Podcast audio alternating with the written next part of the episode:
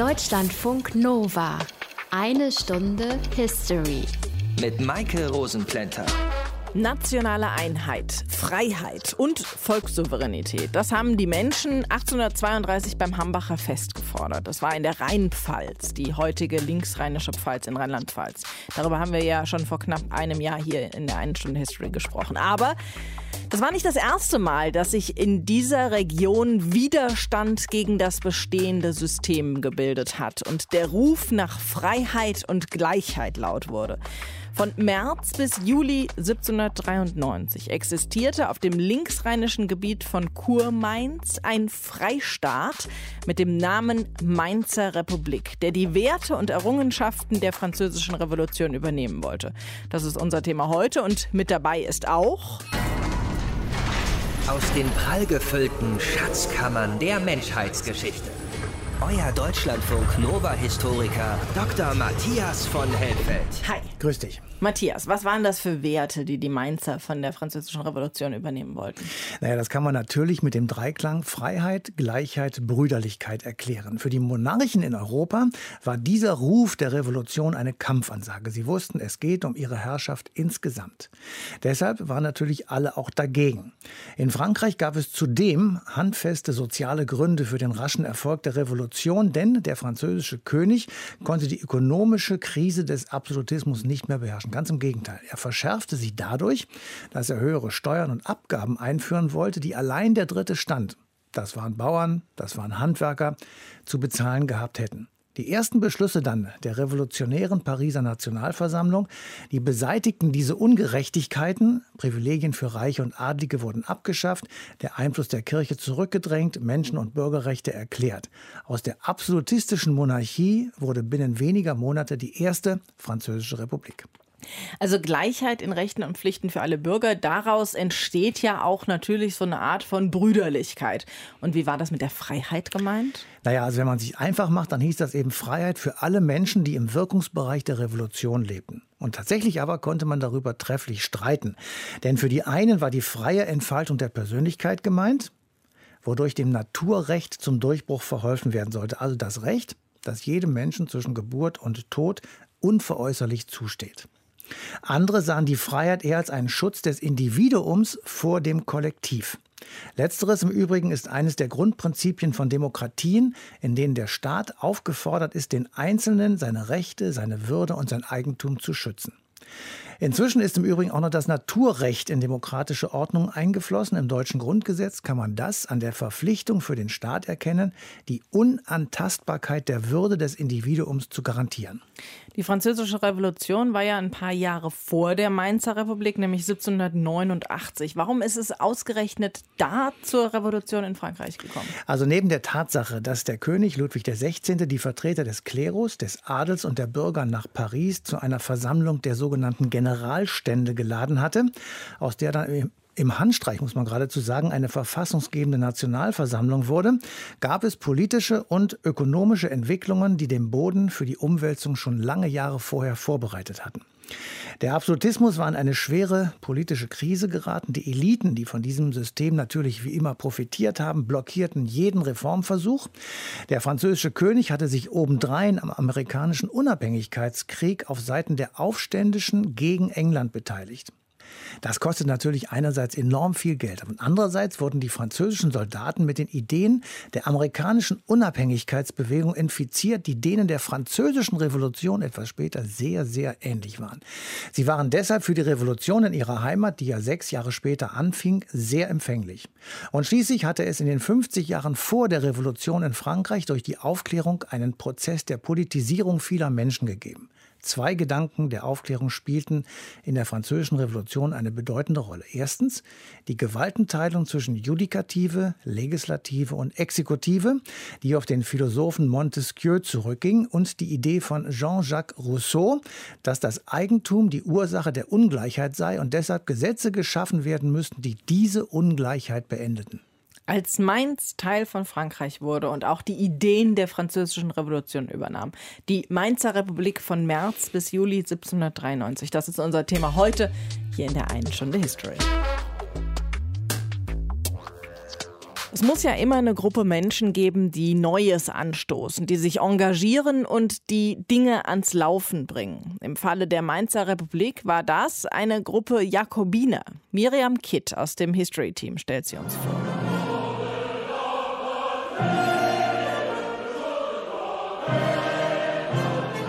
Freiheit, Gleichheit, Brüderlichkeit. Der Exportschlager des späten achtzehnten Jahrhunderts. Dass Revolutionen locker von einem Land ins nächste schwappen können, also nicht nur ein nationales, sondern immer wieder auch ein internationales, ein interregionales Phänomen sind, war auch zur Zeit der Französischen Revolution hinlänglich bekannt. Ein Dominoeffekt, der nicht immer ganz ohne Nachhilfe passierte. Denn damals in Mainz hatten so einige auf eine Neuordnung der Verhältnisse echt gar keinen Bock. Also, ich muss Ihnen ganz ehrlich sagen, seit die französischen Adligen und die Anhänger der Monarchie nach Mainz geflohen sind, wegen der Revolution da drüben bei denen in Frankreich, läuft es bei uns in der Wirtschaft prima. Die Kasse stimmt. Wir sind ja hier auch Residenzstadt vom Erzbischof und Kurfürsten. Was da zusammenkommt mit dem diplomatischen Verkehr, der standesgemäßen Hofhaltung der ganzen Adligen, die hier deswegen leben und sowas, davon profitiert Mainz.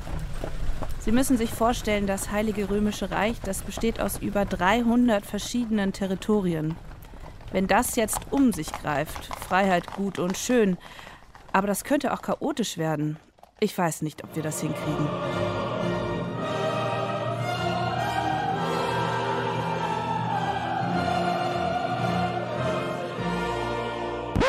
Nein, revolutionäre Stimmung klingt anders.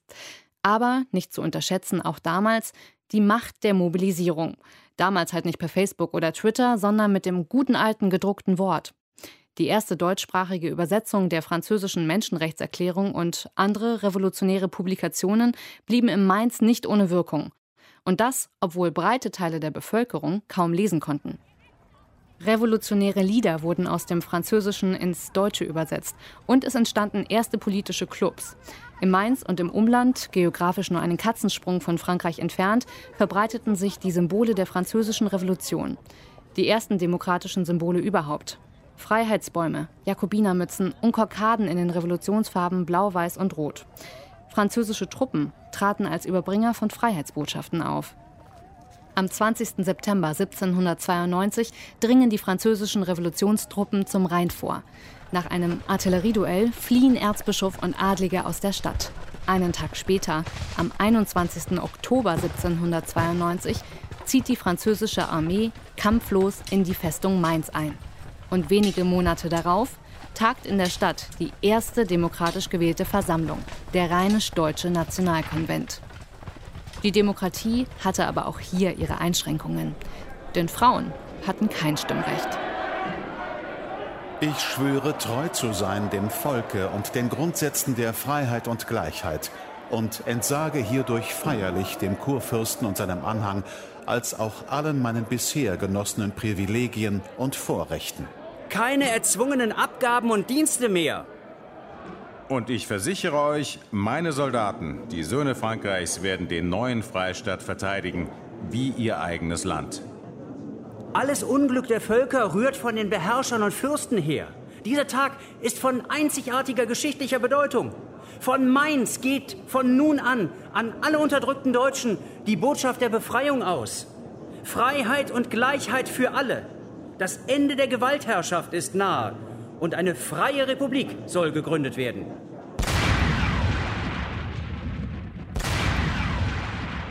dreißig Kanonenschüsse verkünden auf der Stelle diesen ersten wichtigen Akt der Volkssouveränität. Die gewählten Volksvertreter erheben sich und erklären feierlich, dass sie fortan nur die Gewalt des Volkes als rechtmäßig anerkennen und dass die bislang bestehenden Rechte aller weltlichen Fürsten und geistlichen Herren in den Ländern diesseits des Rheins erloschen sind. Die Idee war gut, doch die Praxis schwierig. Als kleine Mainzer Republik dem gesamten Adel des Heiligen Römischen Reiches Widerstand leisten, würde auf Dauer schwierig werden, auch mit der Unterstützung einiger französischer Soldaten vor Ort. Die Versammlung entsandte deswegen Georg Forster Wallace nach Paris. Doch die Hilfe Frankreichs kam zu spät. Wenige Wochen später schon hatten die Armeen der deutschen Fürsten das Gebiet um die Stadt wieder eingenommen. Am dreiundzwanzigsten Juli folgte die Mainzer Kapitulation. Wenige Jahre noch gelang es den Fürsten, das Gebiet zu halten. bis Napoleon schließlich die Kontrolle im linksrheinischen Territorium übernahm und mit dem Code Civil einen Teil der Ideale der Französischen Revolution gesetzlich zementierte. Miriam Kitt war das über die Menschen, die die Mainzer Republik gegründet haben. Deutschlandfunk Nova. Eine Stunde History. Jetzt haben wir die Menschen kennengelernt, die die Mainzer Republik vorangetrieben haben. Was uns noch so ein bisschen fehlt, ist der historische Zusammenhang. Und den bringt uns jetzt Doktor Walter Rummel. Er ist Leiter des Landesarchivs Speyer und hat sich intensiv mit der Mainzer Republik beschäftigt. Hallo, Herr Rummel. Hallo, Frau Rosenplänter. Was wollten denn die Mainzer mit der Mainzer Republik eigentlich erreichen? Da müssen wir erstmal differenzieren und sagen, welche Mainzer. Also im Grunde genommen haben wir drei verschiedene Gruppen, von denen zwei mit der Mainzer Republik etwas erreichen wollten. Und die dritte, das war die wirkmächtigste leider, die wollte diese Republik überhaupt nicht. Das waren die Anhänger des alten Zunftsystems. Also die wollten, dass alles so bleibt wie im Ancien Regime mit den Privilegien und Freiheiten der Zünfte. Überwiegend eben Handwerker und Handwerksgesellen.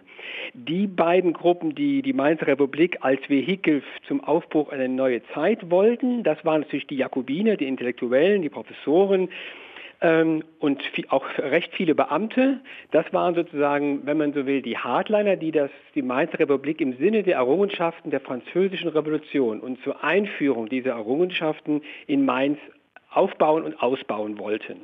Und dann gab es daneben noch die Gemäßigten, man würde die heute als, vielleicht eher als die Wirtschaftsliberalen bezeichnen.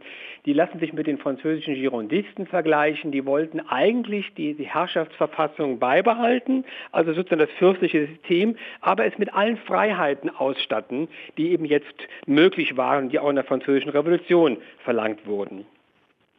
Und warum gab es da diese Trennung innerhalb der Mainzer? Naja, das spiegelt im Grunde genommen die gleiche Trennung wieder, die in der Französischen Revolution sich abzeichnet. Die begann ja auch zunächst nicht mit der Forderung nach Abschaffung der Monarchie, also der Fürstenherrschaft, sondern mit dem Ruf nach Abschaffung aller feudalen Rechte, Vorrechte, Belastungen und mit dem Ruf nach individueller Freiheit. Freiheit der Person, Freiheit vor dem Gleichheit vor dem Gesetz und Freiheit des Eigentums. Und dann hat sich im Laufe der Zeit in der Französischen Revolution auch diese Radikalisierung durchgesetzt.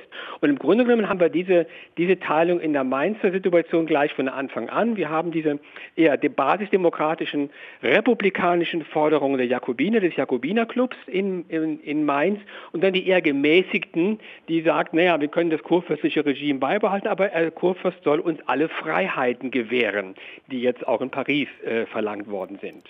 Gab es denn noch mehr solcher Republiken zu dieser Zeit? Ja, das ist ganz spannend, weil es wird immer von der Mainzer Republik geredet und das war auch mit Sicherheit das größte Experiment, jetzt rein zahlenmäßig in der Phase.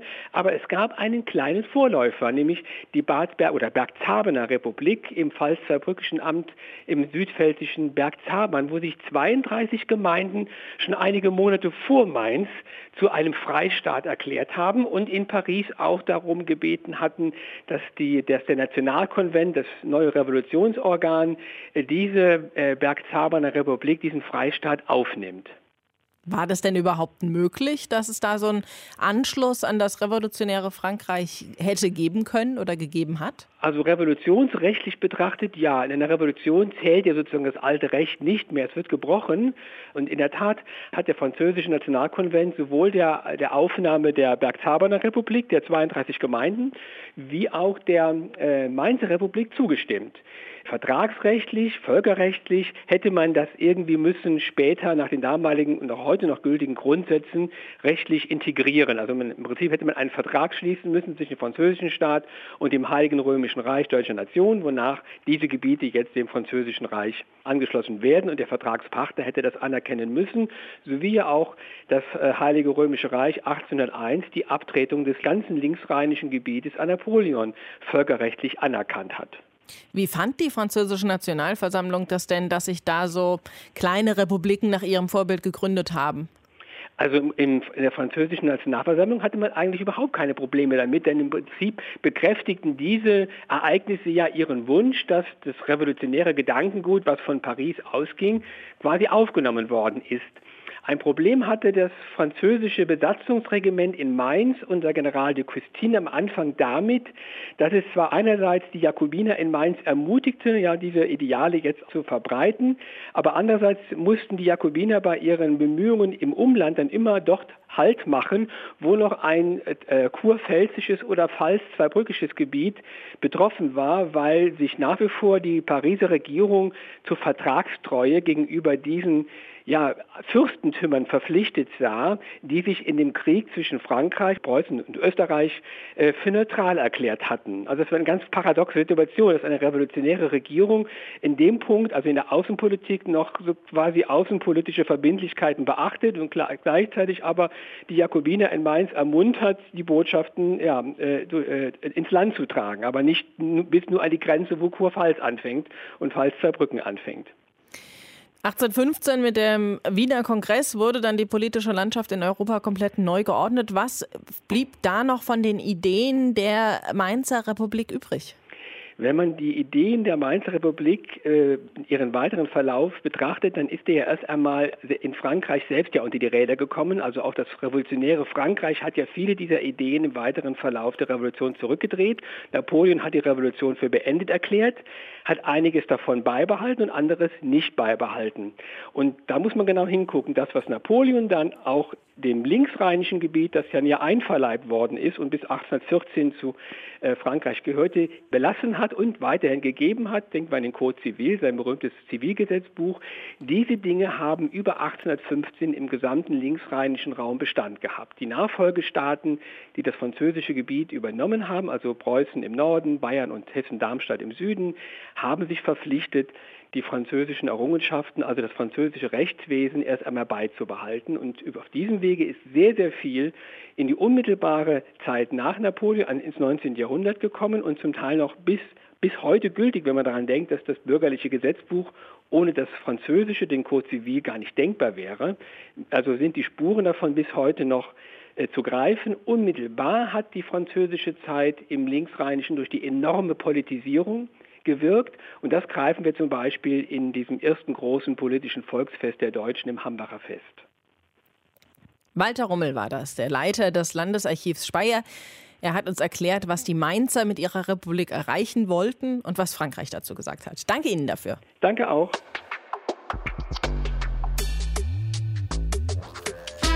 Es war nur ein ziemlich kurzes Vergnügen, diese Mainzer Republik. Sie existierte gerade mal von März bis Juli. Dann wurde das Gebiet von Frankreich annektiert, beim Wiener Kongress achtzehnhundertfünfzehn aber wieder aus Frankreich herausgelöst. Matthias, sind die Ideen der Mainzer Republik damit denn auch untergegangen?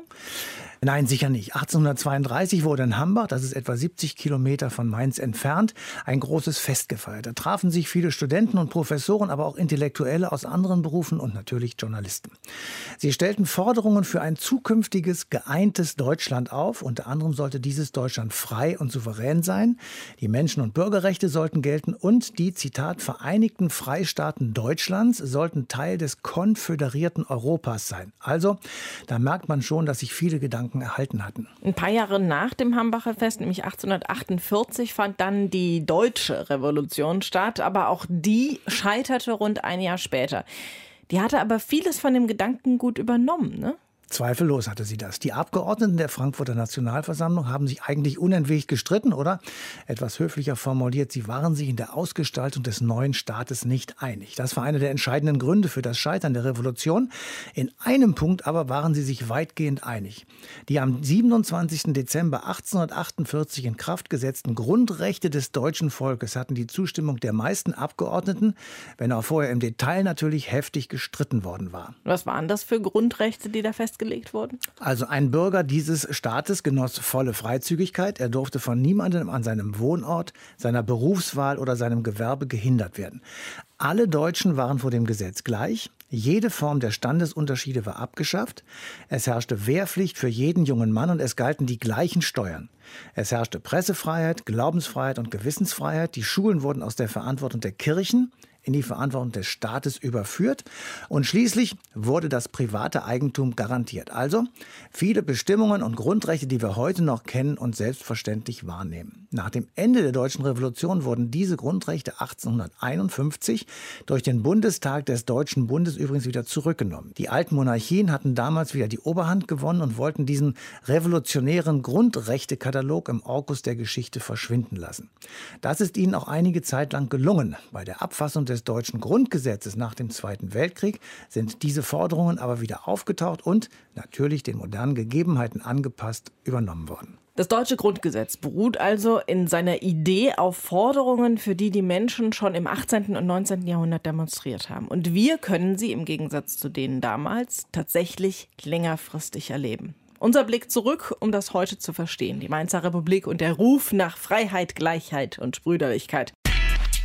Deutschlandfunk Nova. Eine Stunde History.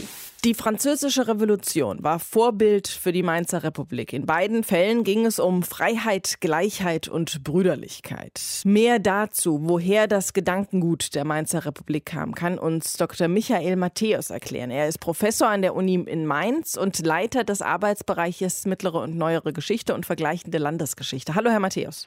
Ja, hallo. Einen schönen guten Tag. Auf welche Gedanken oder politische Vorbilder haben sich denn die Französische Revolution und die Mainzer Republik berufen?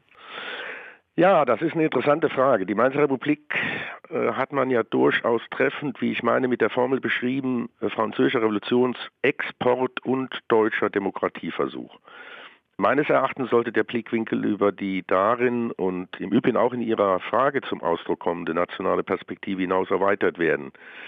Und wenn man das tut, dann kann die Mainzer Republik als, ja, wenn Sie so wollen, Mosaikstein einer europäischen Geschichte der Freiheit oder besser gesagt der Freiheiten, der Repräsentation und Partizipation verstanden werden. Und ich glaube, es kommt auch darauf an, der Versuchung zu widerstehen, unser modernes Demokratieverständnis als Messlatte zu nehmen, für Versuche in der Vergangenheit Formen von Freiheit und Partizipation zu verwirklichen. Und auch die Kategorie der Freiheit ist nicht erst seit der Französischen Revolution eine zentrale Vorstellung und Forderung. Ein auch mit Blick auf die Mainzer Republik wichtiges Beispiel: Es entsteht ein weitgehend autonom handelndes Bürgertum als Spezifikum der Entwicklung in Europa mit der neuen Kraft des mittelalterlichen Bürgers schon im elften Jahrhundert. Und mit dieser Genese der Kommune entstehen Vorformen von Einrichtungen, die uns heute ganz selbstverständlich sind, auch als Bestandteil kommunaler Demokratie, also wie der städtische Rat, die Bürgermeister.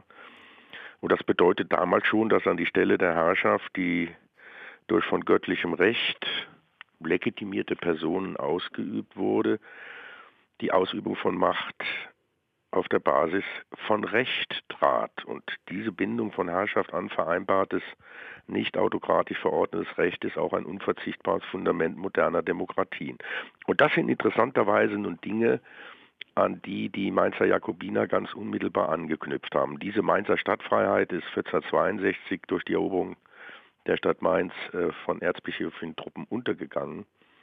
Und interessanterweise ist es Georg Forster, der in einer seiner Zeitungsartikel an, daran erinnert, dass äh, den Mainzern von ihren Vorvätern von Disputen, Freiheiten entrissen worden sind. Und als die Mainzer Jakobiner sozusagen auf die Straßen gehen, dann zerstören sie diesen Gerichtsstein, den der damalige Mainzer Erzbischof hat setzen lassen. Das heißt, in einem symbolischen Akt wird sozusagen an die untergegangene ehemalige Freiheit erinnert. Das sind alles lange Traditionen, die durchaus auch hier mit Blick auf die Mainzer Republik zu beachten sind und eine Rolle gespielt haben. Das heißt, gab es politische Vorläufer der Mainzer Republik, die dadurch wiederbelebt wurden? Ja, man kann so sagen, man, ich würde nicht sagen, da wird jetzt alte stadtherrliche Freiheit wiederbelebt. Das wäre viel zu äh, weit gegriffen, aber immerhin, es gibt eben diese alten Traditionen auch der modernen, vormodernen Bestandteile von Partizipation, Freiheit. Und äh, daran ist in der Mainzer Republik, wie ich ja angedeutet habe, unmittelbar erinnert worden. Im Übrigen auch nach der Mainzer Republik hat das im neunzehnten Jahrhundert eine ganz große Rolle gespielt. Etwa der äh, Vater der Weimarer Verfassung hat ganz unmittelbar an diese mittelalterliche Bürgerdemokratie, wenn ich sie denn mal so bezeichnen will, äh, erinnert.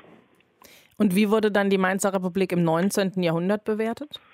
Ja, das ist eigentlich eine sehr spannende Frage, weil die Geschichte der Wahrnehmung der Mainzer Republik ist ein ganz herausragendes Beispiel dafür, wie sehr die allgemeinen Rahmenbedingungen die Bewertung der schon unter den Zeitgenossen umstrittenen Vorgänge geprägt haben. Das bedeutet zunächst einmal, die Mainzer Republik wird im neunzehnten und auch noch weitgehend im zwanzigsten Jahrhundert in der national- und monarchisch oder sagen wir besser monarchistisch geprägten Wahrnehmung, aber auch in der lokalen Mainzer Erinnerungskultur völlig marginalisiert. Das heißt, die mit ihr verknüpften Inhalte sind weitgehend entschieden abgelehnt worden. Sie war ja zudem eine Geschichte von Verlierern und im Diskurs der Sieger eine zu vernachlässigende Größe. Das äh, ist ja sozusagen auch heute noch äh, durchaus immer wieder anzutreffen. Und dann ein weiteres, sie wird im Kontext des Narrativs von der deutsch-französischen Erbfeindschaft aus deutscher Perspektive als Schandfleck wahrgenommen. Die Mainzer Jakobiner gerieten so in den Geruch von Vaterlandsverrätern, wenn sie so wollen. Und im Grunde hat erst die Aussöhnung zwischen der Bundesrepublik Deutschland und Frankreich nach neunzehnhundertfünfundvierzig die Möglichkeit eröffnet, die Mainzer Jakobiner nicht mehr nur als Handlanger von Besatzern in den Blick zu nehmen. Michael Matthäus, Professor an der Uni Mainz, über Vorbilder, Vorläufer und die Bewertung der Mainzer Republik. Danke Ihnen für die Information. Ich danke meinerseits für das interessante Gespräch. Was sonst noch übrig geblieben ist von der Mainzer Republik, das kann uns Hans Bergkessel erklären. Er ist Pädagoge und Historiker und beschäftigt sich intensiv mit der Geschichte von Rheinhessen. Hallo, Herr Bergkessel. Ja, hallo. Sind die Ideen der Mainzer Republik heute noch auffindbar? Also da, da muss man ein bisschen schauen. Ich denke, da kämen wir jetzt in, die, in den Bereich der Erinnerungspolitik. Es hat ganz früh schon ähm, neunzehnhunderteinundachtzig, zweiundachtzig angeregt durch den damaligen Kulturdezernenten Doktor Anton Maria Keim und durch das Bundesarchiv eine große Ausstellung gegeben, Deutsche Jakobiner, Mainzer Republik und Cisrenanen. Es gab dann vor allen Dingen von Seiten des Landtags eine Reihe von Veranstaltungen, Veröffentlichungen in den neunziger Jahren. Und im Jahr zweitausenddreizehn, aus Anlass des äh, zweihundertzwanzigsten Jubiläums der Mainzer Republik, hat ja in Verbindung mit der Einweihung des Platzes Norbert Lammert, der Bundestagspräsident, eine bemerkenswerte Rede gehalten, wo er bei allen Widersprüchen und auch mit Blick auf die Kritik äh, doch festhält, dass die Mainzer Republik der mutige erste Versuch in Deutschland war, die Demokratie zu wagen. Hat denn die Bundesrepublik Deutschland sowas wie ihre Wurzeln in der Mainzer Republik? Naja, die Traditionspflege war doch eher stärker konservativ und ich will auch sagen monarchisch orientiert. Eigentlich ist erst in den siebziger Jahren, und da hat der damalige Bundespräsident Gustav Heinemann mit seiner berühmten Rede auf der Schaffermahlzeit in Bremen eine wichtige Rolle gespielt, der darauf hinweist in dieser Rede, dass die Traditionen eben keineswegs ein Privileg konservativer Kräfte seien, sondern dass alle aufgefordert sind, die demokratischen Traditionen äh, stärker herauszuarbeiten. Und daran anschließend gab es ja eine breite alltagsgeschichtliche Bewegung der Geschichte von unten, die vor allen Dingen die demokratischen Traditionen in den Blick nahmen und die auch in den achtziger Jahren zu einem Paradigmawechsel in der Geschichtsschreibung und Didaktik geführt haben. Also insofern kann man schon sagen, da hat sich seit den siebziger Jahren äh, sehr viel verändert und natürlich gehören da auch die Traditionen mit dazu. Also wenn Sie, wenn Sie denken, es ist ja nicht nur die Mainzer Republik, sondern auch die Napoleonzeit mit dem Code Civil, der Vormärz mit dem Hambacher Fest und die achtundvierziger Revolution, die auch gerade im süddeutschen Raum, auch in der Pfalz, ähm, sehr starkes Engagement hervorgerufen hat. Und wenn man vielleicht mal als ein Beispiel ähm, einer Tradition, die von der Mainzer Republik bis zur achtundvierziger Paulskirche geht, dann kann man vielleicht den Mainzer Republikaner Johann Adam von Itzstein nennen, der als Student sich schon für die Republik begeistert, später liberaler badischer Abgeordneter wird und Mitglied des Paulskirchenparlaments. Gab es denn politische oder historische Diskussionen um die Mainzer Republik? Die waren sehr stark und da kann man mehrere Phasen auch unterscheiden. Von der Ausstellung neunzehnhunderteinundachtzig sprach ich schon, die sehr beachtet war, die aber lokal und regional dann auch zu Diskussionen geführt hat. Dann kam natürlich diese, die berühmte Quellenedition des D D R-Historikers Heinrich Scheel ab den Jahren neunzehnhundertfünfundsiebzig bis neunzehnhundertneunundachtzig. Die ist aber im Grunde genommen in der Bundesrepublik nicht so stark beachtet worden. Erst als dann neunzehnhundertdreiundneunzig der Mainzer Historiker Franz Dumont mit seiner Geschichte der Mainzer Republik sozusagen einen Gegenpart bezogen hat, gab es eine starke wissenschaftliche, aber eben auch politische Kontroverse. Und dabei ging es nicht nur um die zentrale Frage der Eigenständigkeit der Mainzer Republik, also ob sie aufgezwungen war durch die französische Besatzung oder doch stärker aus dem Mainzer Jakobinerclub heraus entwickelt war. Die Frage des Eidzwangs bei den Wahlen, der Wahlbeteiligung, der Repräsentativität der Bevölkerung im Club und bei den Abstimmungen, ähm, sondern es ist natürlich im Zentrum auch eine politische Auseinandersetzung des Kalten Kriegs gewesen. Und erst nach dem Regierungswechsel neunzehnhunderteinundneunzig bemühte sich die sozialdemokratische Landesregierung und vor allem der Landtagspräsident Christoph Grimm damals um eine Neubewertung und auch um die Begründung einer rheinland-pfälzischen Parlamentstradition, ausgehend von der Mainzer Republik. Sagt Hans Bergkessel, wir haben darüber gesprochen, wie viel Mainzer Republik heute noch in der Bundesrepublik Deutschland steckt. Danke Ihnen dafür. Ja, danke Ihnen auch. Deutschlandfunk Nova. Eine Stunde History. Freiheit und Gleichheit, das sind Werte, die zum Glück für uns absolute Normalität geworden sind. Und auch vieles andere, wofür die Menschen vor zweihundertfünfzig Jahren gekämpft haben, ist in der Bundesrepublik Realität geworden. Matthias, heißt das, man kann eine direkte Linie ziehen zwischen siebzehnhundertdreiundneunzig, also dem Jahr der Mainzer Republik, und heute?